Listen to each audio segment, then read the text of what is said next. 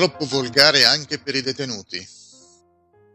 Di tanto in tanto sono organizzati concerti all'interno di strutture di detenzione a beneficio dei prigionieri.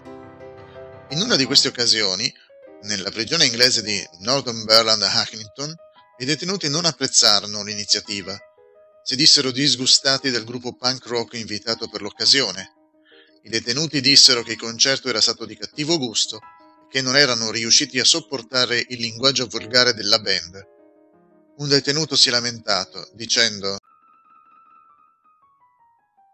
Ci sono rimasto solo cinque minuti. Il linguaggio era disgustoso. Il fatto che siamo stati condannati per crimini sociali non è un motivo per cui dovremmo essere trattati come dei duri a cui piacciono le parolacce e l'umorismo osceno.